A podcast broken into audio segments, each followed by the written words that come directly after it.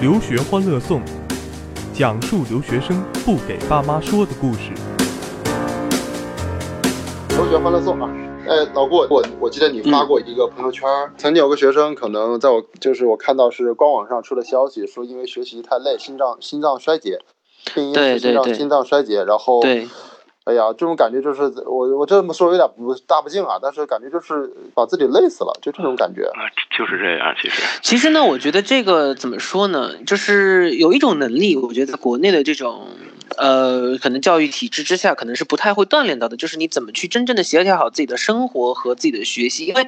呃，不管怎么样吧，就是像我们面对的更多的学生是可能高中毕业后出去读本科的，但是他们在去读大学之前的过去这十七八年的时间里面，生活这一块基本。本上现在条件也越来越好了，所以父母其实可以把就是这些孩子照顾的就真的是无微不至，那可以把他们照顾的非常的好，呃，所以考试什么都不用管。对，或者说他们完全可以有一个，也说的不那么那个，就是就是纯在准备考试，就是说他们有他们大部分的时间可以用来去去集中在那些自己想做的事情上面的，无论是包括学习也好，包括可能比如说有些人喜欢音乐，有些人喜欢打球，有些人可能有一些特别呃就是特立独行的一些兴趣爱好也好，也就是说他们不用太过于去担心说啊我要我今天早早餐该吃什么，我该几点去睡，我今天睡少了明天该不该补回来，然后我的如果一旦遇到一些非常紧张的可能或者一些突发事件，那我应该怎么样去去调整我的心理状态，就张弛度他们不是很会把握，所以有的时候一旦遇到当学业和生活这些事情就一股脑全压上来的时候，然后喘不过气来的时候，一旦就是这个人过劳，那很有可能在健康上会出现非常大的问题。嗯、应该说就是逆商吧，就是那种面对逆逆境的能力，在国内咱们比较熟悉的文化环境之中是很难锻炼出来的。嗯、我觉得不仅仅是逆商，包括可能像情商啊，嗯、还有一个叫什么商来着，就是可能国内的这样的一个学习或者是教育环境，更多的是以。也不叫智商，我觉得就是这种智力型的这种教育为主啊，那以那所有的东西都是以去量化这个东西来去做评测的。但是其实呃无论是在国内还是在国外，就是当你离开学校之后，你会发现其实可能你的你的这个智力也或者说是应对考试这个能力，真的可能只是占到你生活必须具备的能力中间非常非常非常少的一部分。其实要说一个呃对一个人的素质怎么讲呢，不是说素质吧，就是国内的教育呢，就是给学生的更多的可能是我们说是一些硬的东西，一些硬的知识，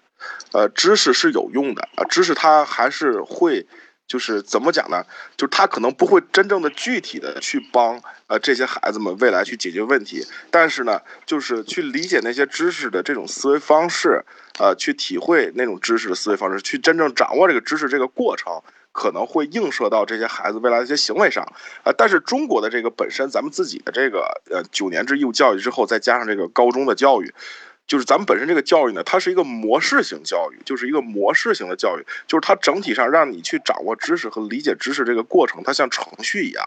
它比较接近是一个程序，嗯、对，对，它比较接近一个程序。然后呢，这个程序呢，它如果说咱们现在不是很火的 A I 技术嘛，那也就是说，这个这个程序它实际上是不具备自我自就是自主能力的，它是不具备自主能力的。它是一个就是呃，我写了这个五五十行的这个这个 code， 然后你咱们必须按照这个程序来执行，然后直接就是说从第一行一直 run 到最后一行，然后最后整个程序运行完毕。然后这个时候就是说这些孩子他们他们到了这个国外之后，呃，他们会就是一下子一下子就会发现，在美国大学里面，就是你获得知识的方式是一种探索式的方式，能够质疑，对吧？对对，你问问题，对你你你你你愿意去 ask more question， 就是你愿意去问更多的问题。然后问问问题的能力，我觉得是我对我自己来讲，我觉得比较欠缺问问题的能力。对，其实你要把中国学生拿来跟其他的学生来比的话，我觉得中国学生作为一个整体来讲，其实是这个整体的优势啊。呃，反正从咱们国家这几年发展速度就能看出来，这毕竟是很多中国年轻人慢慢的把它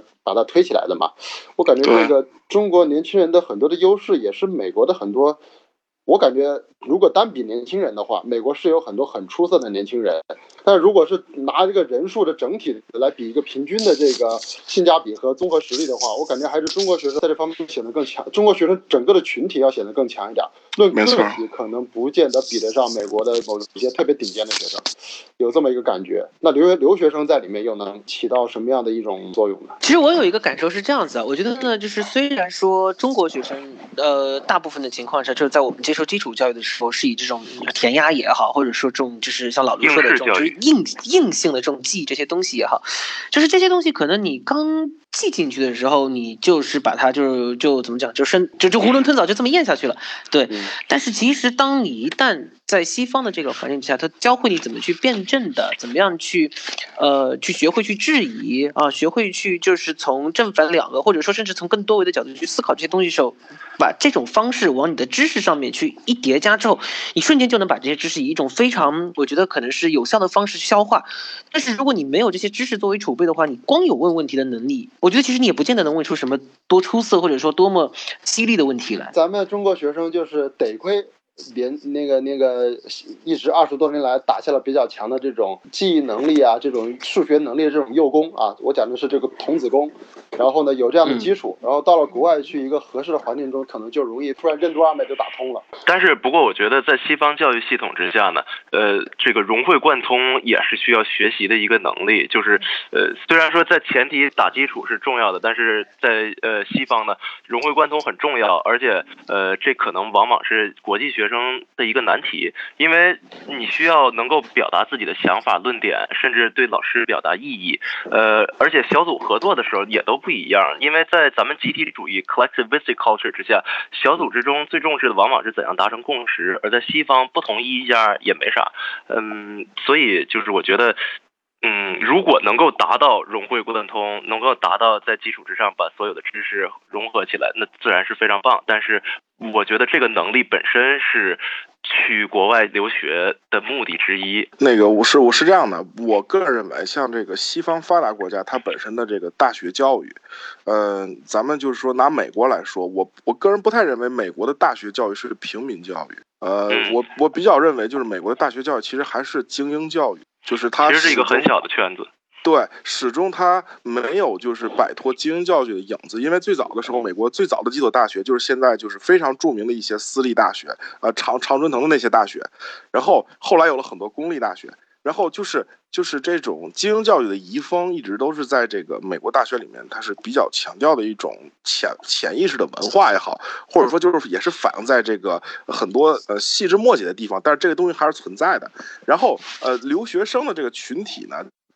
呃，现在这个时代的留学生的群体，相对于就是咱们那个早一些时代来说的话，现在这个时代的群体，呃，更接近于就是咱们中国自己本身的这个上层社会，本身的上层社会，也就是说，上层社会的话，它实际上是会。呃，希望自己的下一代能去追求一些呃更精英主义一点的教育的。嗯。然后在这个过程中呢，就是呃，实际上留学生就是到了美国，然后体验了这种啊精英主义的教育，呃，然后就是之前虽然说呃，在国内部分就是他们的知识是硬知识，然后是这种就是写成程序式的这种过程，呃，但是到了美国之后，很多非常优秀的留学生，他们就呃有一种就是开窍了的感觉，就好像是被人开了脑洞一样。然后就是也是获得了非常大的成功，但是这种在咱们那个过往的过程中，其实我承认我看到过一些这样的，老刘说的这样的，我觉得我也见到过，对，嗯。但是你觉得在真正的这个留学生群体中，以咱们本身的有限的这种从业经历看到的学生，更多的学生具备这样的能力吗？嗯、或者具备这样的潜质吗？我觉得更多的学生其实他们。其实我觉得就是他们就是 doable 的这个这个这个目标，真是 doable 就可行的目标，绝大多数人的这个极值应该是卡在能够在美国或者说异国他乡过上他们父母在中国那个那个阶层的生活，而且是靠自己。也就是说，比如说你的父母他们他们在中国的生活条件，比如说是这个社会的前百分之十五，呃，然后他们住着多少钱的房子，开着多少钱的车，然后有一份什么样的事业，就是他们的子女如果能在另外一个国家就是 copy 整个这一套社会阶级。然后整体把这个社会阶级，比如说我也在中国是前百分之十五，然后到了美国我我也是前百分之十五，然后这种血脉式的这种传递，然后最后能够在国外生根，把这个血脉继续传递下去。因为我们都知道社会阶级是有传递性的，就是这个东西，我觉得是所有留学生能够实现的 doable 的这个计划，就是可行的目标的极值，而且能够实现的人非常的少。你这说起来也更多的像一种子承父业。你们有没有见过那种，就是说孩子就是现在咱们独生子女不见得会有啊，但是有没有那种孩子出国就按自己的想法去学，然后父母并不需要继承父母的公司或者接或者去做父母所安排的工作啊？是是是，有有有，嗯有。有我我其实我对这个东西是这么看的，我我个人认为就是就是根据我个人的体会，就是我送走那么多的学生的话，呃，这些学生里就是我送走的学生里大概有百分之六十，就是这些学生他们出国是因为他们父母给他们做决定，然后有百分之四十呢，呃，是就是这个孩子自己做的决定，或者说是孩子自己为主做的决定，就是父母可能有一定的推动，但是关键还是看了孩子。呃，然后呢，这这这这个就是这这些人出去之后吧，这些人出去之后，就是那些最早听自己父母安排然后出去的那些孩子，绝大多数呢都出现了逆反，不太愿意就是继续呃像他们在国内一样那么听父母的话了，然后他们愿意去相对来说的去做一些可能就是违背他们父母意愿，甚至于跟他们父母意愿相左的事情。就是刚才不说了一下，就是不有学生的家长就是想通过您看一下孩子这个好友圈嘛，然后呃这种事情的话就是。呃，我这边也有过，然后呢，我这边还有过，就是就是家长有一些话呢，就是想跟孩子说，但是不知道该怎么说，就是希望通过我的，对我去传递一下，对对对对，就是这种情况其实不是说很少，呃，可能是每一季申请季可能都会有两到三个这样的家长，其实成为了一种规律了已经。而那些就是完全自己做决定，或者说是主要自己做决定的学生出去之后，他们大多数人其实都是在追求自己的生活。然后这个其实是我想说的这个核心，我认为就是如果这个留学它是一种就是咱们可以说，呃，咱们就是中国上层建筑的这个相对来说家庭背景比较好，然后家境比较好的这些年轻人自己做的决定的话，那我就可以说就是呃就是这个这个就是咱们的下一代人，他他们真的很有想法，他们真的很很厉害，然后他们真的会有很大的发展，然后可能未来中国会是一个更好的国家，因为这些人里面会有很多人是是就是因为他们的社会社会阶层，他们受过这个海外的教育，然后他们是。就是拥有最多资源的这些人，他们很有可能未来就是这个，就是咱们现在这个国家的领导者。呃，如果说就是留学是这么一种形式，也就是说是自主的，是这个阶层里面的年轻人向往更好的发展、更好的生活，他们自主做决定的。那这个留学真的会是一个非常好的事情。然后这些人不管他们出去学了什么，他们愿意做什么，他们想去做艺术、做工程，然后做商业，他们都会为这个世界带来正能量，就是一切都会是好的。但是核心是现在的留学不是这样，现在留学呃，不管是因为咱们做留学的这些人造成的，还是说是这个社会它本身的风气造成的，还是说这个大环境造成的，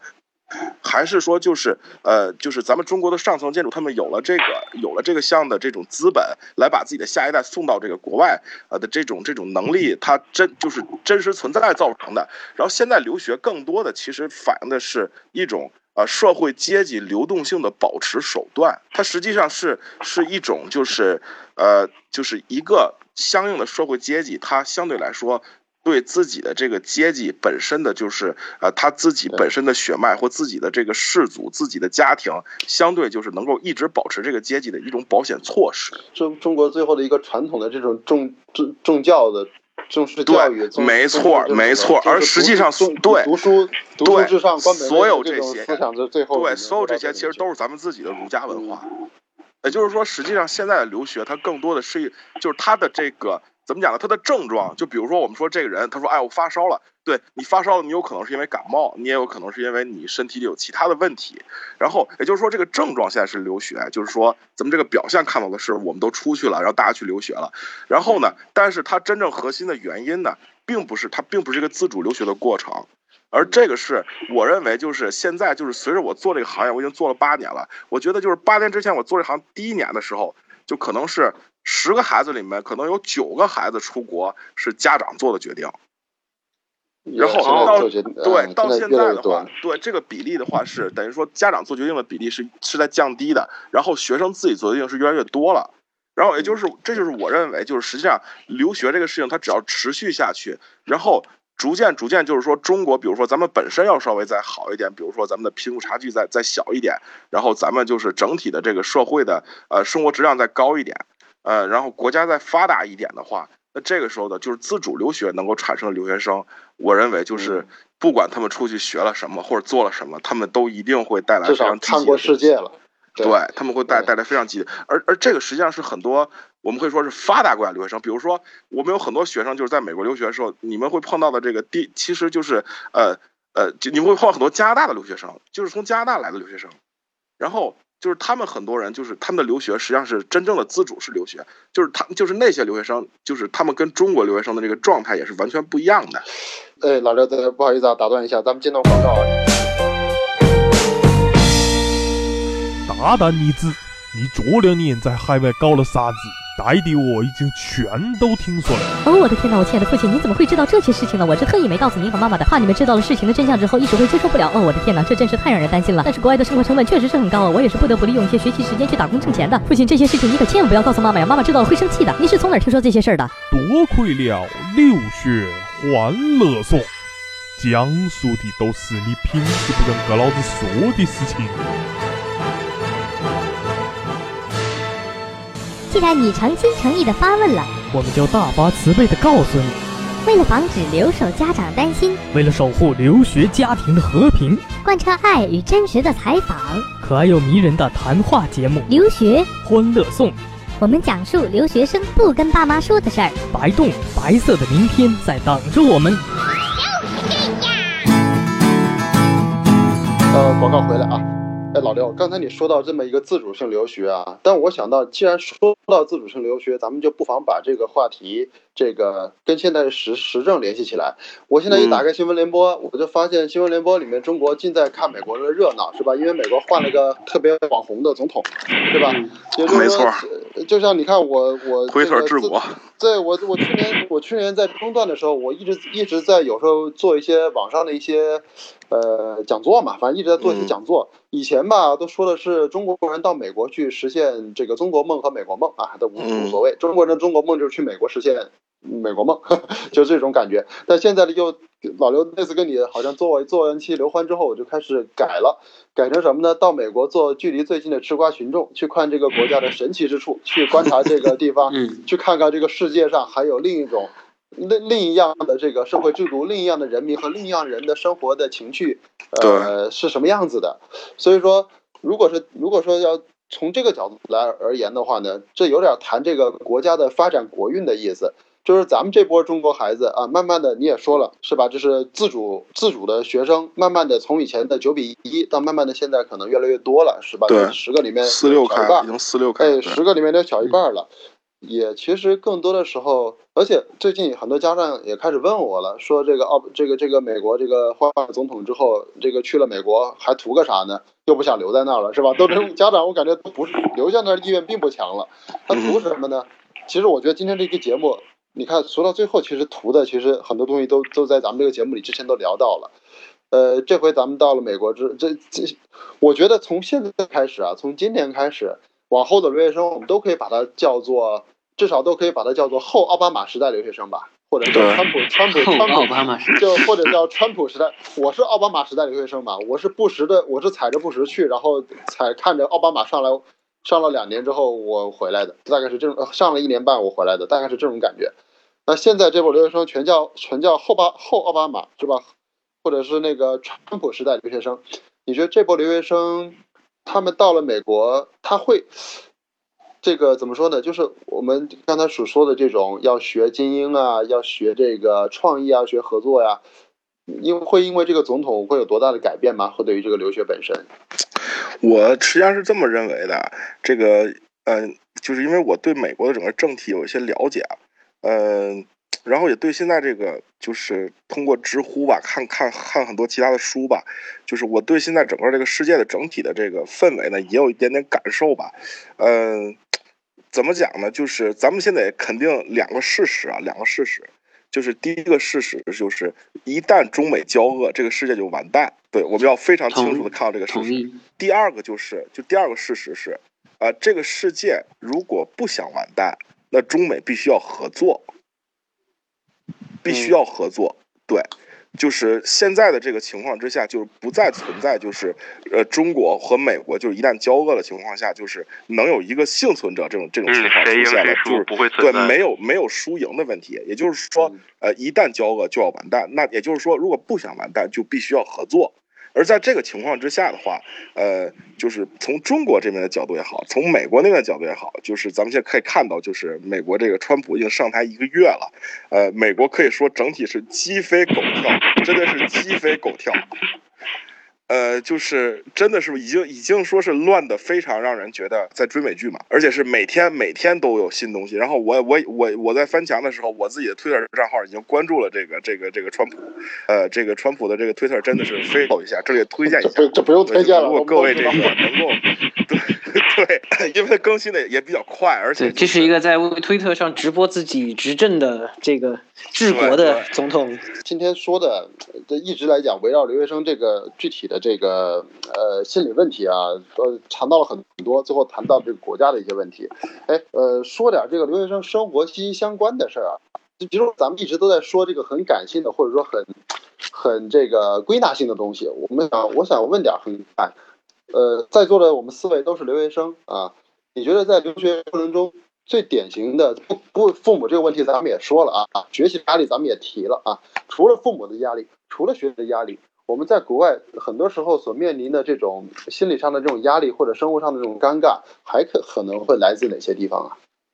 很具体的事儿，采访一下呵呵小天同学。呃，如果我要我说的话，留学生真的最大的一个障碍，无非还是语言。不光在学习中需要语言，你生活中跟人沟通也要语言。尤其像现在整个世界就流行一个快速快餐化，呃，很少有人再会像过去一样，而且尤其要比方说在美国那种地方的话，很少有人会沉着性子、耐着性子，让你一点一点的去去把你的想说的话给崩出来，所以就会导致这个嗯自己朋友圈的局限性。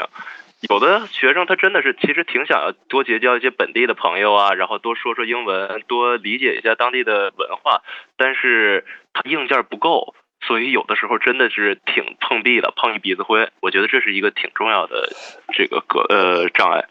哎，你说的这个小天，你小天你说的这个问题，我跟我的很多学生也问过我，但是因为这种问题一聊的，我估计也聊不明白，所以说你知道每次我都。有的一句话就把它回过去了，你知道你知道我说啥吗？就是你要是怕说英文呢、啊，你就先多喝点，喝多了话就多了，然后就然后就朋友这个教出来了。我一句话确实好用，对，喝多了在派对上，你舌头多大都有人听你说话，有道理。还真是啊，我当时我你们没有想过是因为对方也喝多了吗？对对，是啊，很好玩的，我觉得。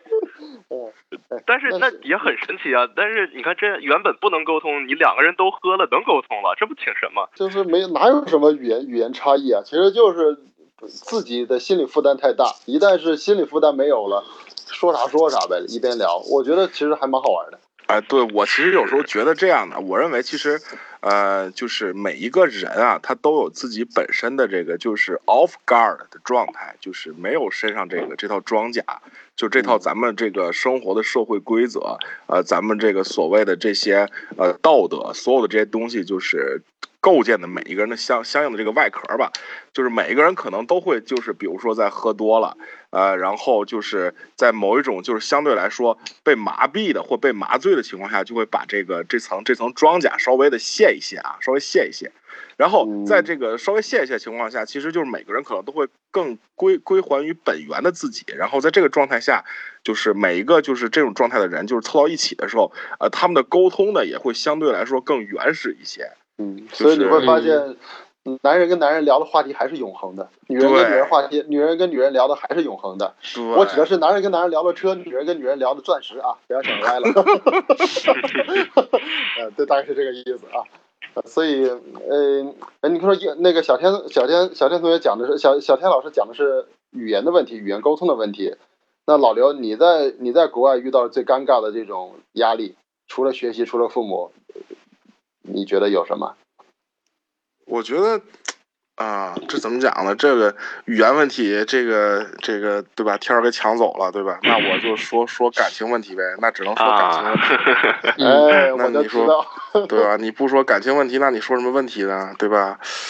哎，这个呃，我个人的经验里面，就是留学生每一个留学生都会有感情问题。呃，这个感情问题呢，这个是来自多方面的。然后有一些留学生，比如说他在出国之前，他是有男朋友或有女朋友了，然后呢，他就会面临一个 long distance， 就是一个长距离恋爱。嗯，然后这个这个我会，呃，我可以就是呃就是怎么讲呢？就是以我亲身经历这个的情况来总结一下的话，我认为百分之一百是要完蛋的。哎，百分之一百是要完蛋的，对。是啊，我同意。所谓的一点不可靠是吧？对对，百分之一百是要完蛋的。因为因为老刘回到回到上一期老刘说了，他里面还谈到了一个中国跟美国这种环境上的断真断奶假断奶嘛，对，这就落到这儿都是有关系的，落到这个 long distance 都有关系的。对，因为因为这个这个我说实在话，如果说这里这个这一对儿这个这个小两口，啊、呃，这个这个男的是在比如西雅图，然后女的是在北京，我实话实说，对啊、这个这个和这个男的在广东，女的在北京是完全不一样的。两个，一个天一个地，对，对，他们会活在两个世界里面，完全两个世界。对，这个就真的是好像一个活在火星上，一个活在地球上。因为中国跟美国这两个地方，呃，它相对来说这个环境也好，语言也好，文化也好，所有的一切的一切的差异太大了。就这种你你的体验的差异太大了。那这个时候，在这个情况之下，这两个人都会有变化，而这个这个变化往往是最后。就是导致分手的一个核心原因，而不是说是就是比如说这个距离的这种问题，绝对不是距离的问题，它更多的是一种经商的变化。就是我以前见过那种，就是身边呃，当时我留学的时候就非常有钱的同学，然后呢，国内有女朋友，然后他有钱到可以，比如说每个月飞回国三次，但是对，但是这个对，但是这个感情依然，而且他每次飞回去可能都是头等舱，但是但是没有用，就是他最后也没有没有挽挽留这段感情，就是这段感情一样也是完蛋，就是而且时间很短，就是可能离他就是从从这个从国内到了加拿大之后，可能也就是一年的时间。是因为随着你对新的世界的这个对。呃，根基纠结的加深，你其实也相当于两个人在彼此退出彼此这个对方的世界。对，嗯，我就是我认为，其实到最后双方的核心的呃这个感情，就是分手的核心原因，还是因为真的没有什么可聊的了，就是没有没有吃喝拉撒睡就没有一样的东西，完全同步了，对，在两个完全不同的频道上了，可能一个是调频，一个是中波或者短波这种感觉。对对对，然后而而我就是无论是说就是呃看到身边的人经历这个过程，还是我自己曾经经历过这个过程，呃，我都可以说就是呃这个过程真的是没有办法避免的。就是一旦就是你你你在国内有有男朋友或有女朋友，然后你你出国了，然后你们两个人就是面临分手，这个真的是没有办法避免的，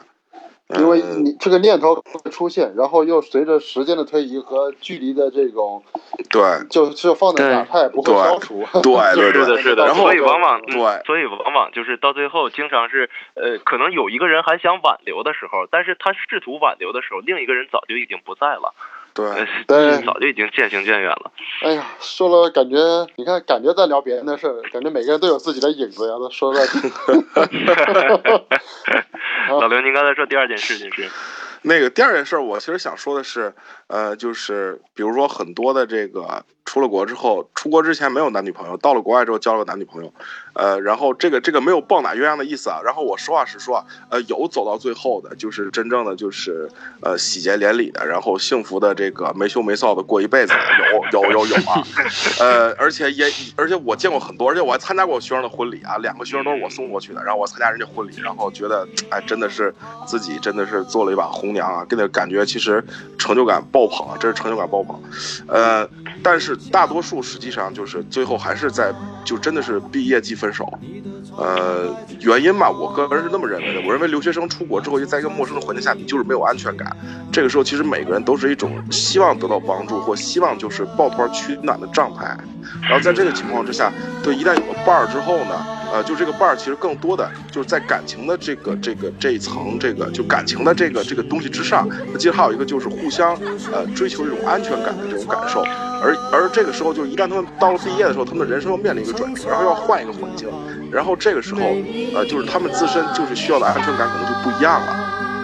是的，是的，我听人用过一个很伤人的词，但是在形容这种在新的环境下一起打拼的结成的情侣，呃，这个词叫做搭伙，搭伙，因为他在那个环境之下就是互相扶持一下，过了这个环境 ，no need for this anymore, so we stop this。